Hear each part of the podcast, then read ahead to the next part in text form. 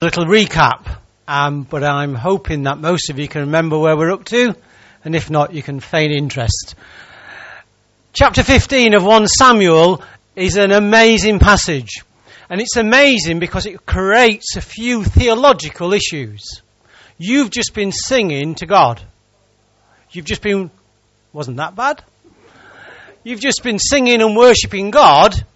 Let me introduce you to the God that you've just been worshipping. Samuel said to Saul, I am the one the Lord sent to anoint you king over his people, Israel. And so listen now to the message from the Lord. He's going to, Samuel, the prophet, the spokesperson for God, is come to the king and he's going to deliver the very words from God to instruct the king to do a certain action. And this should make you incredibly uncomfortable really disturb your spirit. Because he's going to ask to do something that really is shocking. Let's look what he tells him to do. This is what the Lord Almighty says I will punish the Amalekites for what they did to Israel when they waylaid them as they came up from Egypt. Now go, okay, this is from God to the king, go and this is what I want you to do attack the Amalekites, totally destroy all that belongs to them, do not spare them. Okay, you're beginning to paint a picture now. Don't spare them. Put to death the men and the women. Put to death the women as well. This is our God. Unchanging God, by the way, isn't it? You know, we believe He's unchanging. Put to death the children. Sounds harsh, doesn't it? Look over there, look. Little Zechariah. Zebedee. Zebedee. Sorry, went into the New Testament. Little Zebedee. Put to death little Zebedee. Sorry. Children and infants, cattle and sheep, camels and donkeys. This is God. What do you think to that? Do we ignore passages like that? Do we pretend they're not actually in the Bible? Because there are several of these difficult passages for you and I to get round the fact that we come to church on a Sunday and we raise our hands and we worship this God who actually did that. And there are a couple of approaches you can take. You can say, well, that's just figuratively. It, it doesn't literally mean all those things. Let me tell you, that's rubbish. It does mean all those things. That's what your God my God instructed the king of Israel to do. Shall we go home and pack in? Let me tell you what um, a very well known um, atheist writer makes of that passage. There's a book out called The God Delusion. I can turn my phone on, multitasking. Which I can't, obviously. There we go. This is what he's. I've written this out.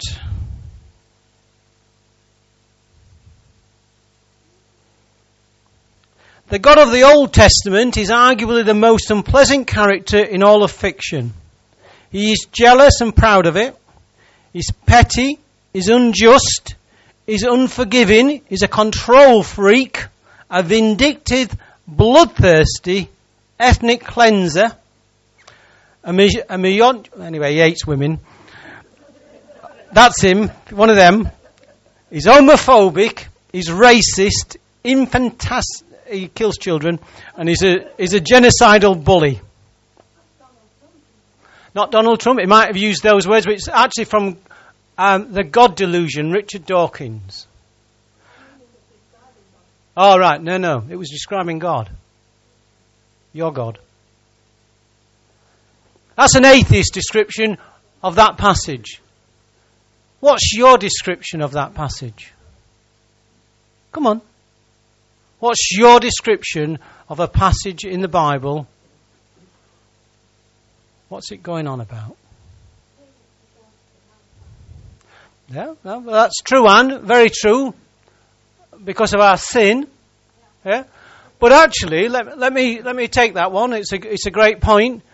But that doesn't excuse that, does it?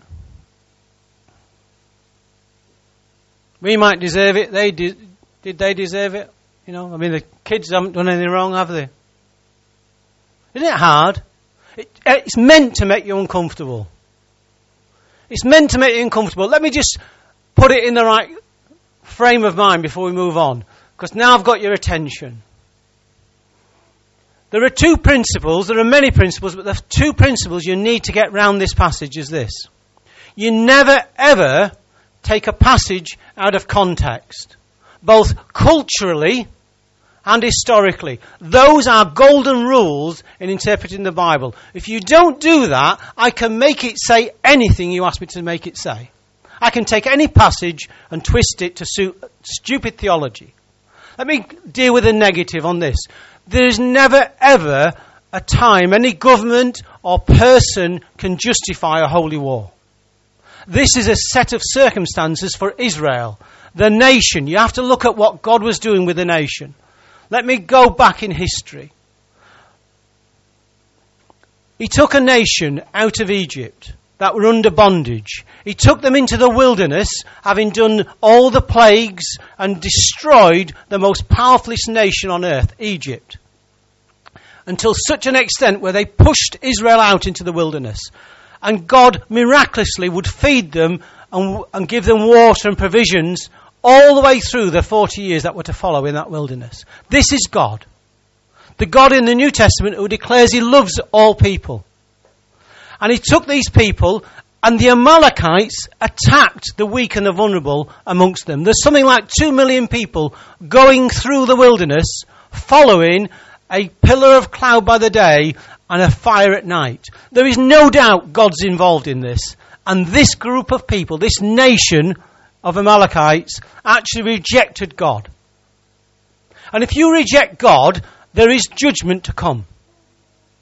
Understand that. There is judgment. This loving God is not some hairy fairy. He's actually a holy God who will judge. And he spoke to Moses and said, Right, because they attacked you, then I will discipline them. I will put them to death at some point in the future. But we have a God of grace. And the second principle in Scripture is this you always go to the highest revelation of a passage. And there is no higher revelation in the Bible than Jesus Christ. So you've got to read passages like this in the history, in the context of what's happening, and then also what is the Bible saying about God. And of course, he demonstrates it in, in Jesus. He demonstrates his love. And so you have this nation traveling through being attacked. And God's grace comes in. He waits three to four hundred years before he disciplines the Amalekites. And at any point in that three or four hundred years, any of those people could have come to him. We see that in, with Rahab the prostitute. She comes to Israel and says, Look, we all know about your God. It wasn't done in a vacuum. We know this living God is more powerful than anything else, and I want to be part of this people. And as a prostitute, as a low life, she was accepted into the nation of Israel. And not only that, she goes on and actually becomes in the lineage of Jesus himself. Nobody's outside the love of God. Doesn't matter what you've done in the past. But if you choose not to be part of the people, then actually, do you know what? Judgment will come. And this is what happened. God finally said, Right, my grace is, is had time now. I will destroy those people. He's got an option, you see. He's got a nation, his nation, in the promised land, and he knows that what we're like. He knows exactly what they're like, and he knows exactly what like everyone in this room is like. We always want something else. We look at something over there, and we think, I've got all of this, so I'll be drawn to that. And God needed Israel called Israel to show something to the rest of the world. Now, let me tell you this they failed. And so God calls a different group of people. He calls people like you and me to show what actually Israel could have done. He knows if he leaves the Amalekites around, that somehow they will infect the very people who will save the world. Let me give you an illustration. I was asking God, how do I describe something like this? Does anyone remember the mountaineer who amputated his arm? There's a film out called 127 Hours. I was going to show it, but I thought it might put you off your lunch. There's this guy. He's written a book called Between a Rock and a Hard Place, and you'll see what a great title it is. He goes out. He hasn't told anyone where he's gone. In 2003, and he's climbing around a crevasse. He falls down the crevasse, and a rock comes along, and the rock lands on his right arm. And he's trapped. He first of all attempts to shift the rock, it's far too heavy. He chips away at the rock. And now this man has got a penknife, bottle of water, a few bits of food, bit of string.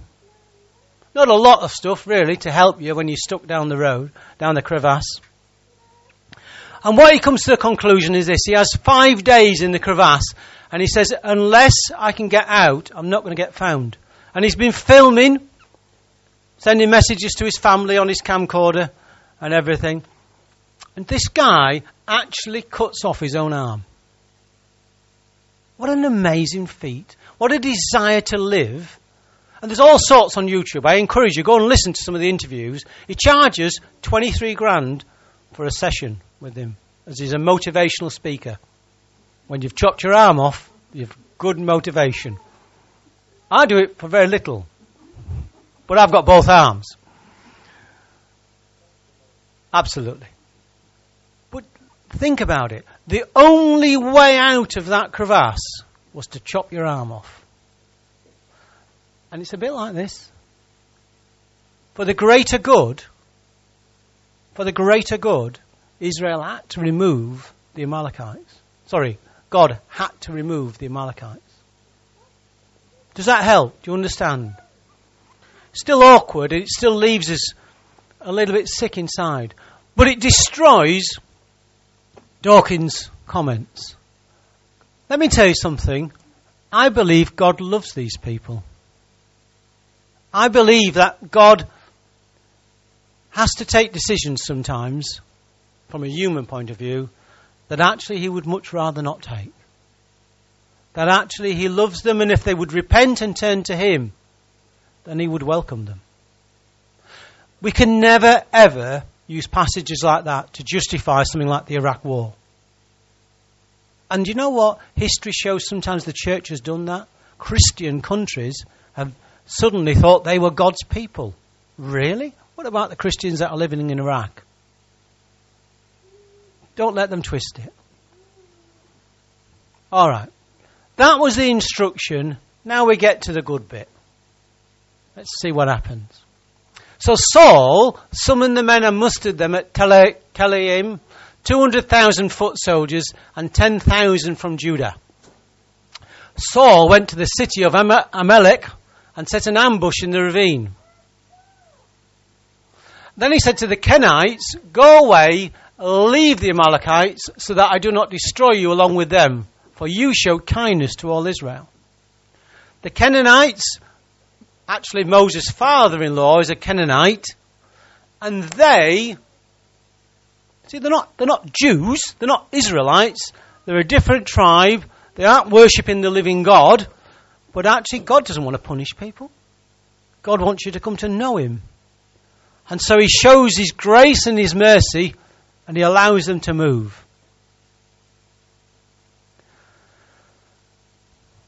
So the Canaanites moved away from the Amalekites. Now the, scene is set now. And then Saul attacked the Amalekites all the way from Havilah to Shur, near the eastern border of Egypt. And he took Agag, king of the Amalekites, alive, and all his people he totally destroyed with the sword. He'd done what, exactly what God had said he should do, except something. Agag is the king. It's not his name, it's actually a title. It's a bit like Pharaoh. So the king's still alive, everyone else is dead. Is that what God asked him to do, by the way? No, you got, you, you got the punchline. Okay. But Saul and the army spared Agag and the best of the sheep and the cattle, the fat calves and the lambs, everything that was good. Oh dear. Oh dear. Was that what God asked him to do? Why did he do it then? Hmm. Bit like Joshua, that wasn't it? Hmm. Hmm. These they were unwilling to destroy completely, but everything that was despised and weak they totally destroyed. How like us Saul can be, or Saul was. Do you know, God sometimes comes to us and he says, Do this. And we immediately do some of this. You know, the Bible's full of do's and don'ts, if you like. And how selective we can suddenly be. I, I can do that one, right? I can do half of that one. I really don't want to do that one at all, right? Do you think that pleases God? It's a bit like me saying to Kay, well, she's 80% faithful. Would that please me? No, of course it wouldn't. I want a wife who's 100% faithful. And I've got one, just for the record, just for the tape, for the internet, the 7 billion people that might tune in, just to iron the dis- discrepancy out. I have a faithful wife. Well, do you know what? The Bible describes us as the bride of Christ. Do you think God wants anyone less faithful than I want from my wife? God wants his people to be faithful. He wants us to stop pussyfooting about and choosing the ones that we like to do. He doesn't want us to have an Agag in the cupboard, or the good sheep, or the good cattle put by for a rainy day. That's not what God's asking. God says, Will you be faithful? I've asked you to do something. Jesus would come along later and say, If you love me, you'll keep my commandments. It's a great place to start by finding what those commandments are.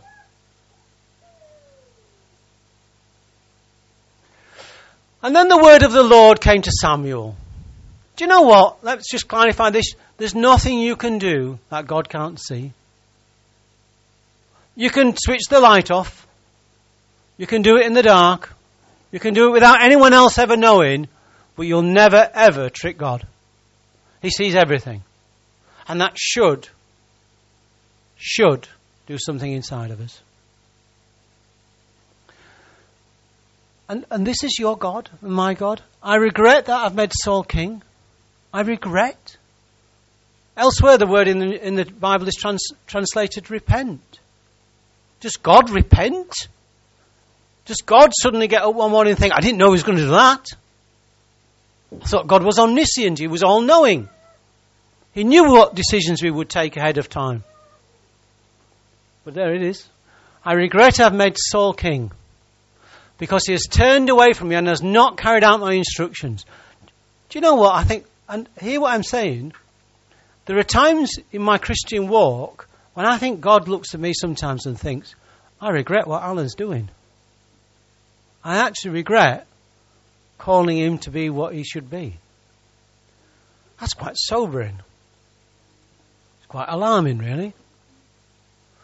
He's not regretting, by the way, he hasn't made a mistake he's regretting that Saul is not living up to who God asked him to be. The people of Israel wanted a king. God gave them what they asked for. God made it possible for Saul to be this person he should have been. But one of Saul's problems, as we've seen previously, was that he just didn't do what God asked him to do. He had a problem with obedience It doesn't make God wrong, it makes Saul wrong. The other thing we find out is that our actions bring consequences. Always. If we do something that God has told us not to do, or we don't do something God has asked us to do, hear what I'm saying, hear what the Bible is saying, there will be consequences in your life.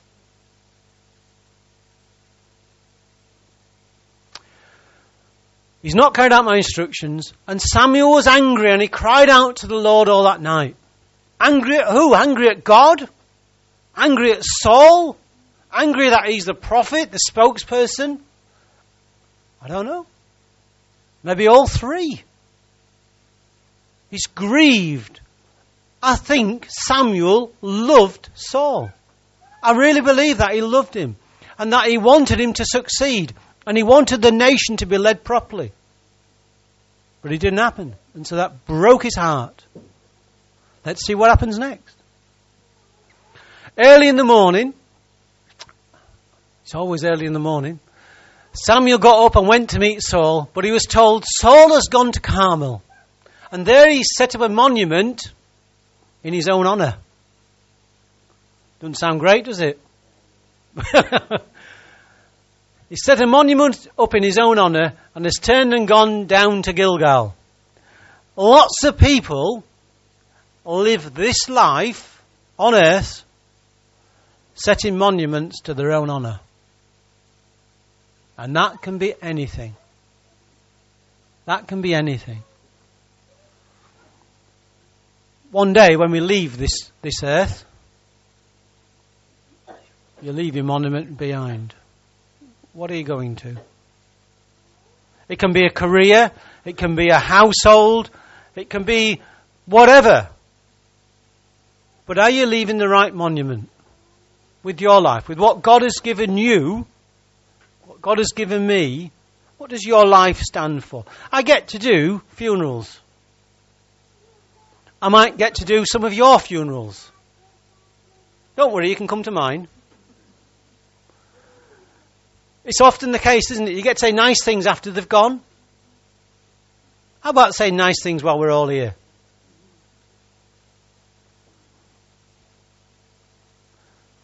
I wonder what people would say about, you know, if, if I was, if you could see your funeral, I wonder if you'd be interested in what people thought about you. One of the best funerals I've ever done, and, and you know, they're not nice, are they? I remember Vi, where's June? I remember Vi's funeral, and I got to speak about this old lady, an old lady who most people just didn't know. But because I'd spent time with Vi, she loved Jesus. She shared so many things on the car journeys that we did. And Vi was incredibly generous. Incredibly generous with her time, with what little money she had, with her wisdom, and all those things. I stood at the front of the church and I could proclaim her epitaph. Vi touched people's lives. It's not about being at the front with a microphone or doing worship or what are those things. And she looked after Dilly. Of course she did. Of course she did. And do you know what? Let me tell you this. God sees Vi's. Hear what I'm saying? God sees Vi's. He knows what's important. The one thing Vi didn't do was leave a monument in her own honour. But she left a lot of memories. Move on, Graham. Thank you. When Samuel reached him, Saul said, The Lord bless you.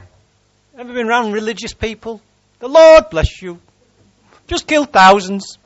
Have a nice day now. Okay, bless you. I've killed some kids. Well, bless you anyway. I've carried out the Lord's instructions. Really? We know the text. We've got the book. Bless you. But Samuel said, What then? is this bleating? What is happening here? What's the bleating of the sheep in my ears? He hasn't got tinnitus. He can hear the sheep, and he shouldn't have been able to. Your sins will find you out. Hear that? What you think you get away with, you do not get away with. And he'll send someone to, to you and rebuke it. What should he have done then? What should Saul have done at that moment? Hang on.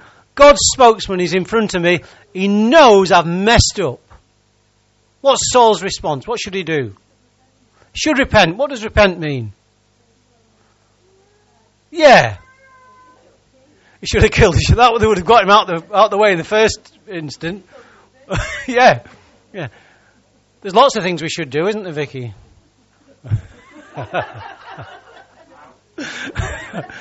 oh, no, no, no. I use plural, right? There's lots of things we should do, I said. It wasn't personal. What is this lowing of the cattle that I hear? The sheep and cattle, and there should not be any of them there. You think you got away with it, you didn't.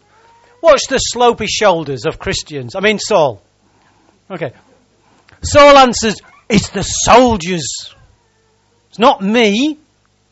Ever, ever seen that in the Bible before? Who was the first person who sinned? None of you said Eve. I was really disappointed. Well, actually, no, Adam is the one that sinned. Eve was deceived. But what does Adam do when God says to him, I've caught you out? Absolutely. And it's been like that for thousands of years since then. This woman you gave me. This woman that you gave me, God, if you give me a decent one, I wouldn't be in this mess. And does God accept that? Not at all. Well, that was said with gusto. right, okay. No, he doesn't. And does he accept Saul's answer? The soldiers kept them, look. They spared the best of the sheep and the cattle, and they spared them to sacrifice to you, God. It's not what God asked, is it? Right? God, he was telling a porky. That's technical in the Hebrew. Uh, it's, well, it's Hebrew, it's Old Testament. We do that though. Right? First of all, we look for somebody else to blame. And then if we can't find anybody else, actually what we can do is we can sort of mitigate it. Well, I got most of it, right? Stop it. It doesn't wash. It really doesn't work with him. And although we're laughing, it's deadly serious. We totally destroyed the rest. Look, we got half of it right. Got three quarters of it right. Enough! I think I'm feeling very pastoral today. Enough! Church! Samuel said to Saul, Let me tell you what the Lord said to me last night. Okay, okay, lovey dovey. Tell me, Saul replied. Samuel said, Although you were once small in your own eyes, did you not become the head of the tribes of Israel? The Lord anointed you king over Israel. Do you remember the story? He used donkeys to get him in the right place, to get him in front of the prophet of God, to receive the word of the living Lord, to change his life, to make him head over all the nation. Nothing in Saul that really guaranteed that position. He came from the tribe of Benjamin. And sometimes, you know what annoys me with Christians? You know what annoys me with some of you? Do you know some of you annoy me? Yeah. some of you don't realize what God can do with you. What God can do with little old me, little old you. We limit Him. He can do anything. Anything at all. And he took this insignificant man, who never wanted the job, by the way, he took him and he made him king over the nation. And Saul could have succeeded. I really, really believe this, that Saul could have succeeded as king. He could have had a dynasty. His, his family could have been kings after him. The previous preach in chapter 13 was about his disobedience costing Jonathan the kingship. Consequences of our actions. We don't live in isolation.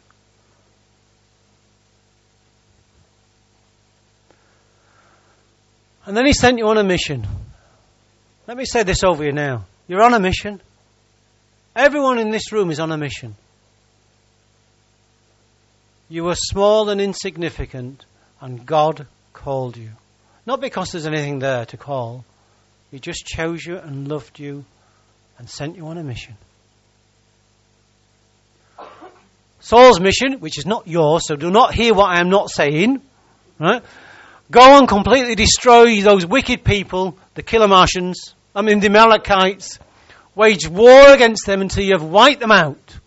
That was Saul's mission. And he sent you on a mission, yeah, go on, move on. Why did you not obey the Lord? This is where it comes down to. Why don't you just obey what God wants you to do? And I put myself at the front of the queue. Why did you pounce on the plunder and do evil in the eyes of the Lord? You just kept some back.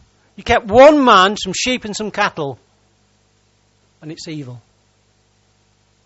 Do you know, just to lighten the mood a little bit, Kay and I have been away for a couple, away for a couple of weeks. As hopefully you noticed. hopefully you noticed. It wasn't hugely successful, was it? And and for the record, it wasn't Kay's fault. I don't suppose many of you thought it was. There was two of us went on holiday, right? One Kay's fault. Do the maths. Why, you're, no wonder you're at the front. I'm not confessing. It's not, you're not Catholic. It's not that. No. Do you know what I discovered?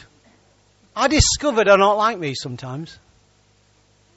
The trouble with going on holiday when there's only two of you and one of you's right is that the one that's wrong, well, you have to cough it up, don't you? You, have to, you really have to face the fact. I've discovered caravanning brings the worst out in me. Absolutely. No, I don't want sympathy. I'm, I, I am being very truthful here, and Kay knows how truthful this is. Caravanning brings something out of me that I didn't know even was in me. So what do I do? Do I bin the caravan or do I go caravanning again? Well done, Tina. Because the easy option is to say, stuff this, let's go Tenerife. That's a Saul answer. No, he didn't.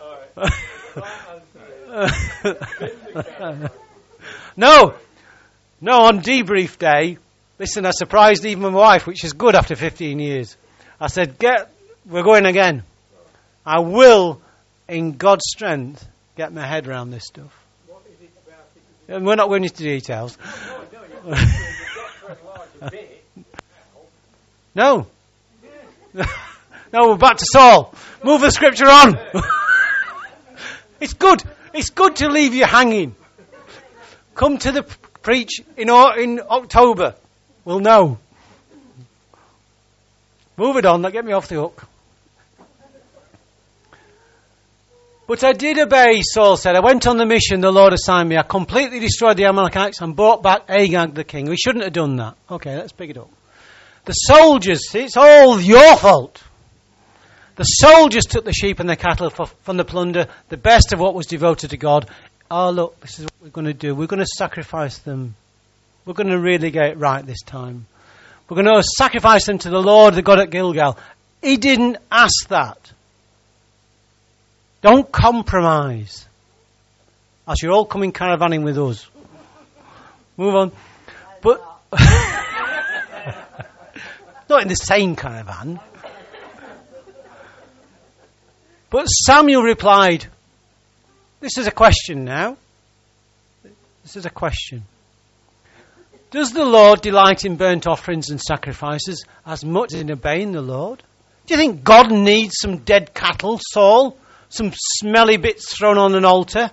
Do you think God's hungry?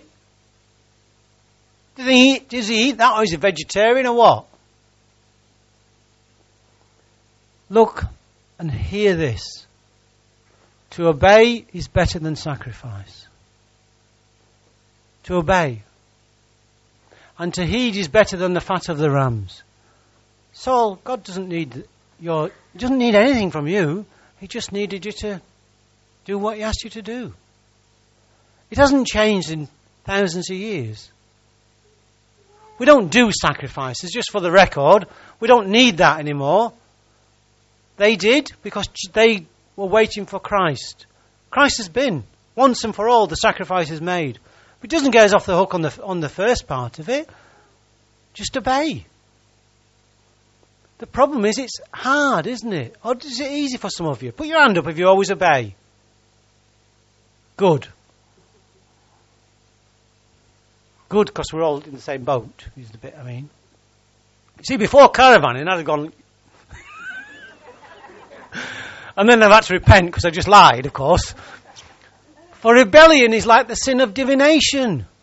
Oh, oh, that's a bit of a kick. If I'd said to you all at the, at the beginning of the sermon, if I'd said to you, how many of you have you been involved in witchcraft this week? Is that your hand up?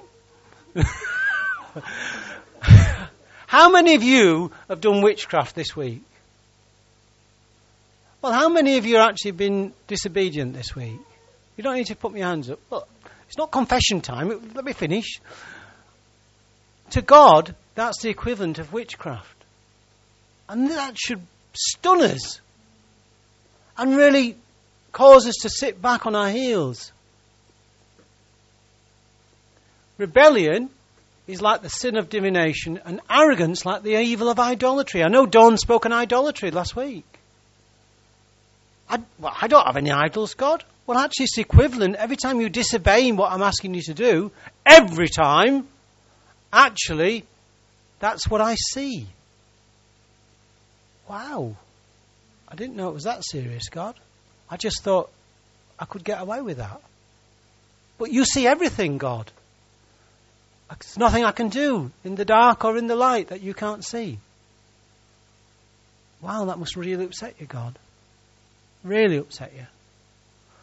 And do you look down at me and think I regret calling them as my child?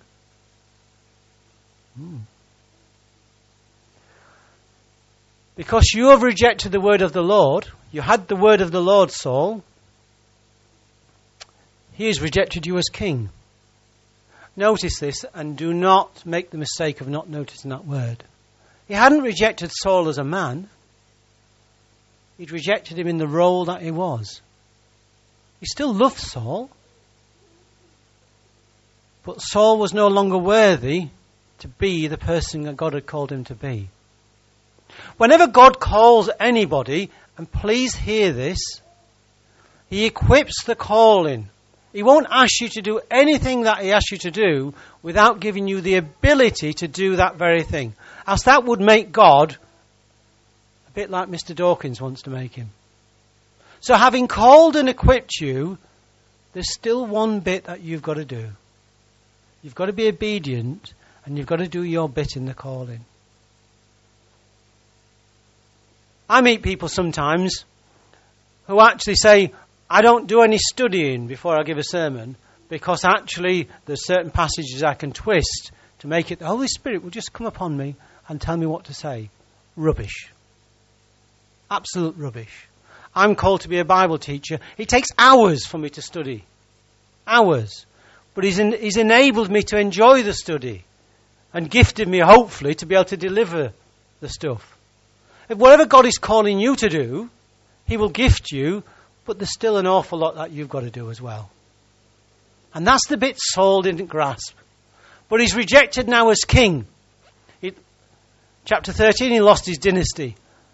Chapter 15, he loses his kingship. He doesn't stop being king for a long, long time. But in God's eyes, he's stopped. And God will immediately put plan B into action. I think God's probably on plan Z with me. Third time round. Let's have a look. And then Saul said to Samuel, I have sinned. You've caught me out now. I've sinned. Okay. Is that the right answer, though? I violated the Lord's command, and in your instructions, I was afraid of the men, and so I gave in to them. Well, you're the king. Why would you be afraid of someone if God's asked you to do something? The two are not reconcilable. If you really believe God, don't be afraid. Fear just stops us. So many times Christians are paralyzed by fear. We don't have to be.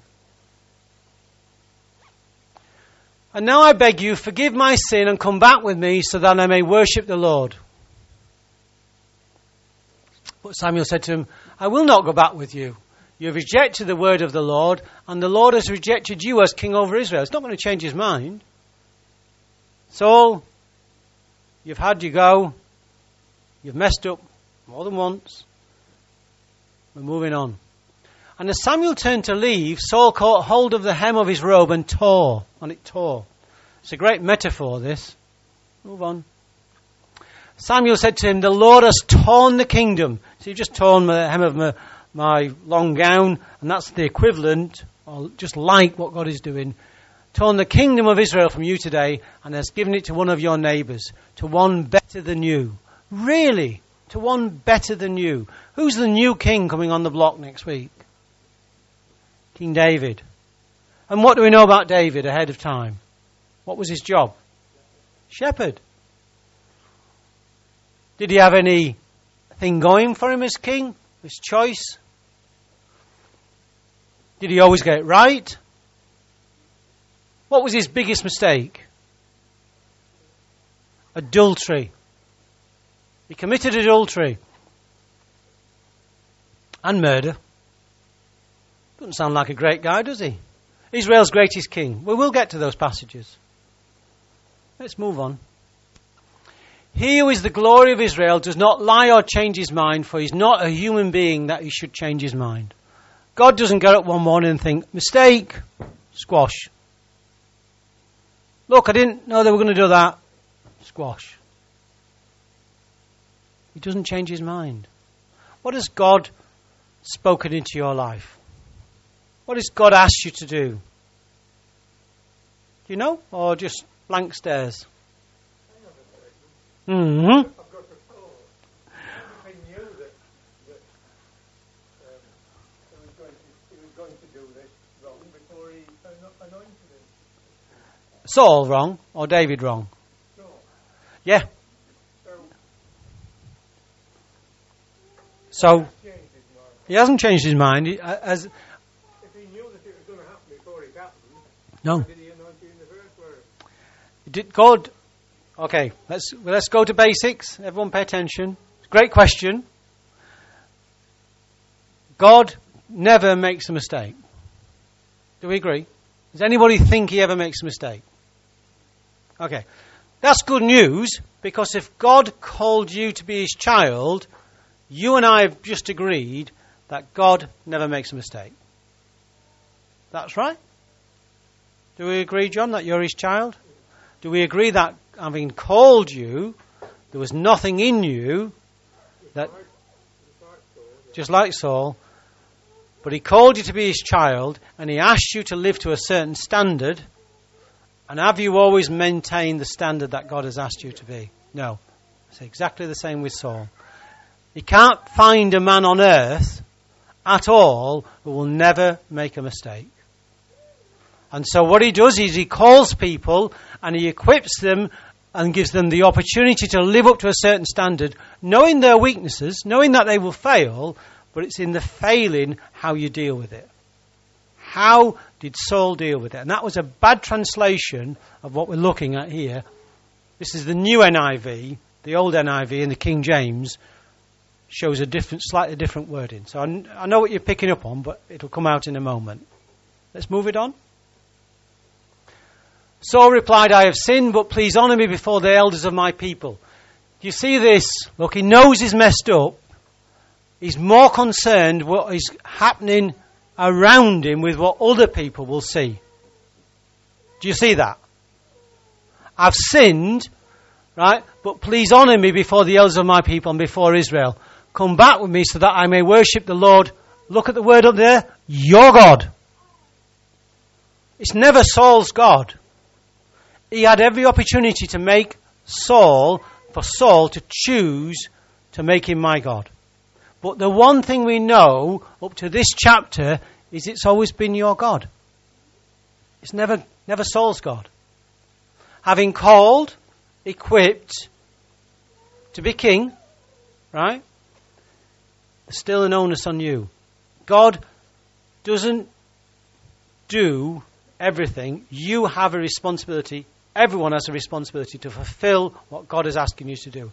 We cannot go before God, John, listen. We can't go before God and look him in the face and say, You made a mistake. That's not going to happen. It's just not going to happen. If there's any mistake made, the mistake will lie with me.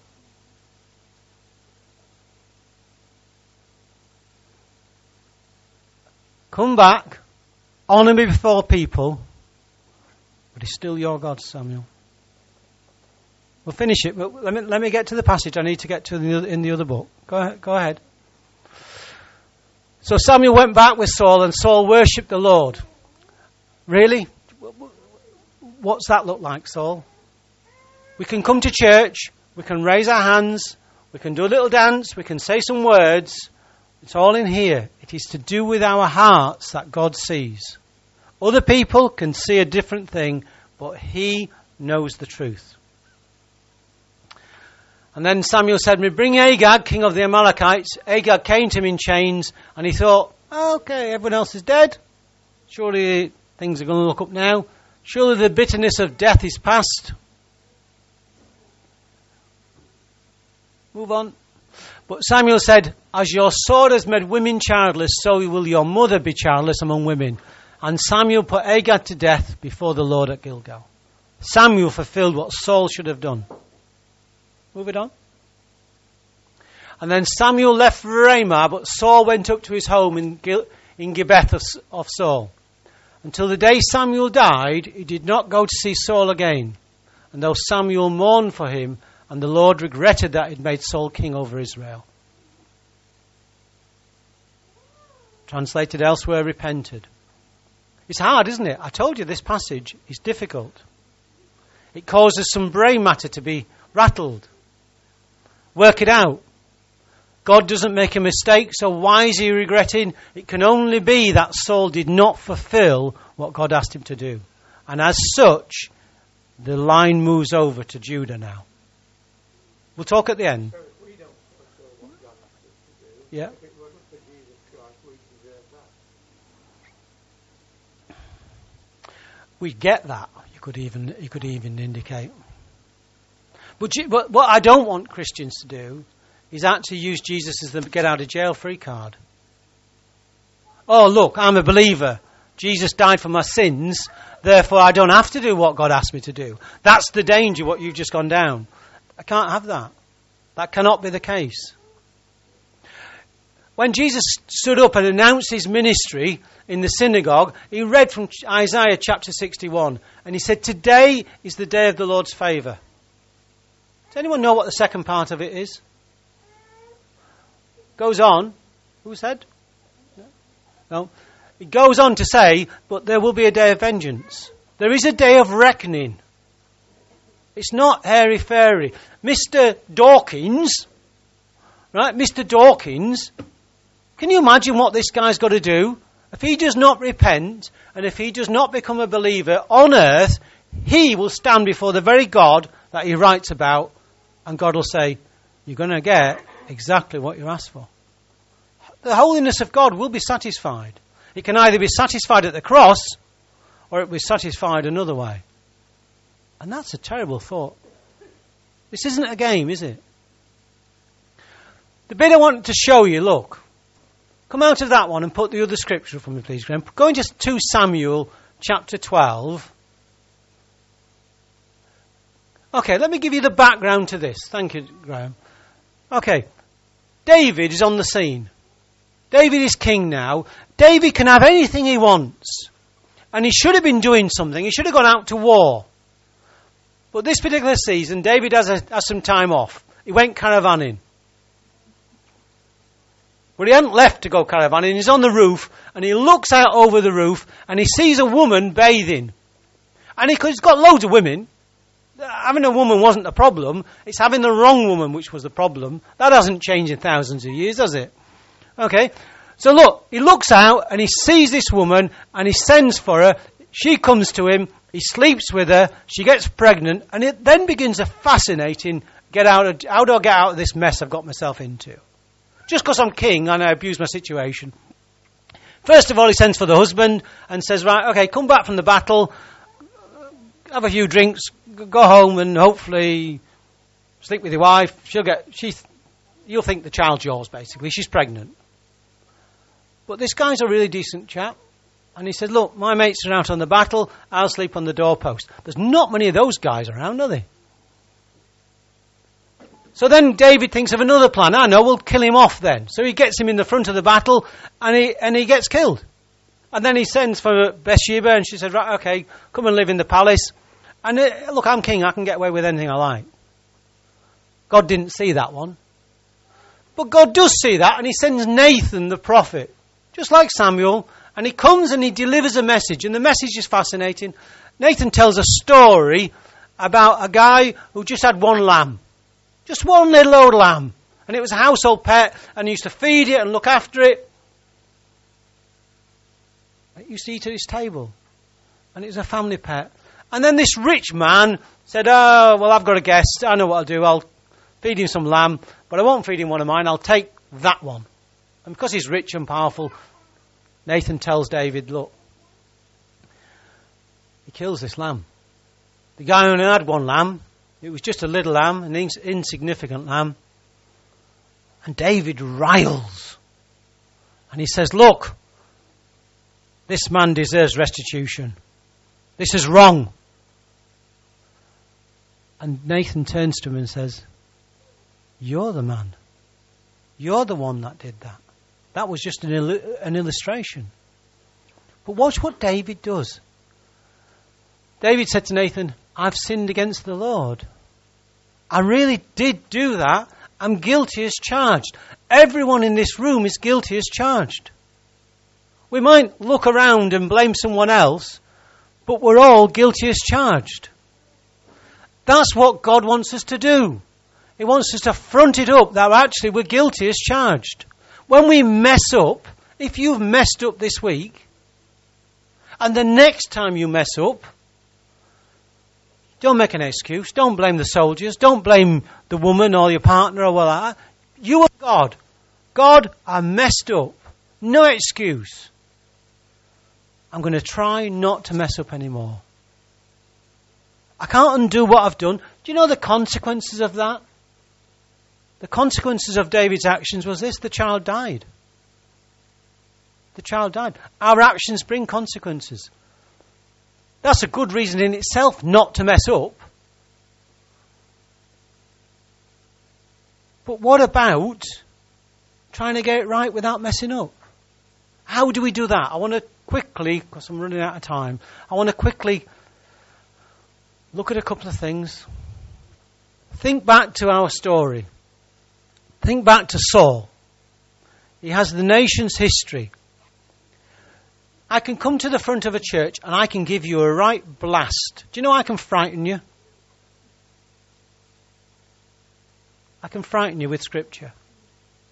But fear won't make you obey. Fear will never do that. It does it for a season, right? Saul had Israel's history. He, he, he, Israel itself, remember Mount Sinai, the plagues.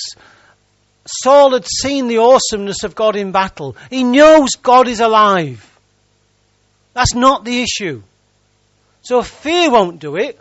How do I get you to, how does God, and how do I get you to obey God? Prosperity. Do you want me to preach prosperity gospel? Do you want me to tell you that the more money you put in the offering, the more you'll have? I'll never do that. You can go to another church and you can hear that sort of stuff. That's rubbish.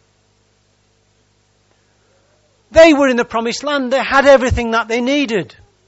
So prosperity won't get you to obey him either. Actually, when you're more prosperous, when everything's going really well, that's when you're at the most risk. Religion. Suppose we make it all about religion. You can sit in the same seat every week. You can same, sing this, we can sing the same songs every week. I can put a gown on. I can start wearing a dog collar. I can do lots of things to make us religious. But they were the most religious nation that ever lived. So religion won't make you do it either. There is only one way, one way that you will ever obey. Pop the psalm up, please, for me. I've been here on this one. When I had the most horrendous struggle in my life, this is the psalm that brought me through. Psalm 51. When David fronted up what he'd done with Bathsheba and Uriah, this is David's thoughts on a piece of paper. And I want to end with this, right? I end with it and I end with it as a challenge as well. We'll stop at verse 10, I think. Have mercy on me, O God. Have mercy. Sometimes we need God's mercy. You've got it, by the way. But it doesn't hurt just to ask Him, Have mercy on me, God. According to your unfailing love. It's not according to me, I, I know my weaknesses. I am the world's worst caravanner. I've fronted it up, and I've asked her to forgive me, and I've first and foremost asked him to forgive me. According to your unfailing love, according to your great compassion, blot it out. Blot out my transgressions. What does that mean? It means wipe them out. I could strangle some of you, right? The number of times you keep reminding me of what you've done. I'm old now. I forget this stuff. I don't need to know. But the good news is he don't want to know either. Why do we live in the past failures that we make? Stop it. Be obedient. Stop being disobedient. Sometimes it's a bit like a scab, isn't it? We keep picking over it. I know, I'll have an itch this week. Stop it. Believe this stuff. Blot out my transgressions. And they were bigger than yours. Unless you're a murderer and adulterer, everyone else leave. Oh, you're all still here. Wash away all my iniquity and cleanse me from my sin, for I know my transgressions. I know what my problems are, and my sins always before me. Against you and you only have I sinned and done what is evil in your sight. So you are right in your verdict. God's dead right. Let me hear this word. You're all guilty. Me too. Guilty as charged, God. Sinner. And he's justified when he judges. And he'll either judge you or he'll judge Christ. What's it going to be? Christ. No brainer. Surely I was sinful at birth. We live with a, a nine month old, and I tell you what, he's a little sinner. he's a little sinner. We love him to bits. He's in Cornwall. The house is quiet, but he's a sinner. He's developing it now. And so did you and I. Surely I was sinful at birth, sinful from the time my mother conceived me. It begins, you teach them how to behave, not how to not behave. Move them on. Yet you desired faithfulness even in the womb. You taught me wisdom in that secret place. Cleanse me with hyssop, and I shall be clean. Wash me, and I shall be whiter than snow. Let me hear joy and gladness, let the bones you have crushed rejoice. Hide your face from my sin, and blot out all my iniquity. And we will end with this verse. This is the secret to the Christian life. This is the only way you can do this walk. I have said this prayer, I don't know, God could tell me, but hundreds of times. Hundreds of times I've had to ask, I've come to God because the problem is this. Somebody once described it the heart of the problem is the problem of the heart. We've all got one, and it's evil. But He'll give you a new one. He wants to give you a new heart. Create in me a pure heart. Not fix the old one. You need a new one. And when we mess up and keep messing up and struggling and getting it wrong, that was David's secret. That's what Saul never got. That's what Saul didn't understand. It was someone else's God for Saul. But for David, who wasn't perfect, he could say to God, Create in me a pure heart. I encourage you now, right, before we go into more worship, how about having a minute and just, if you want to ask God for a new heart, what a great opportunity. Or is that just boring? No, it's. It's real grown up stuff. Create in me a pure heart, O God, and renew a steadfast spirit within me. That's the secret to this walk.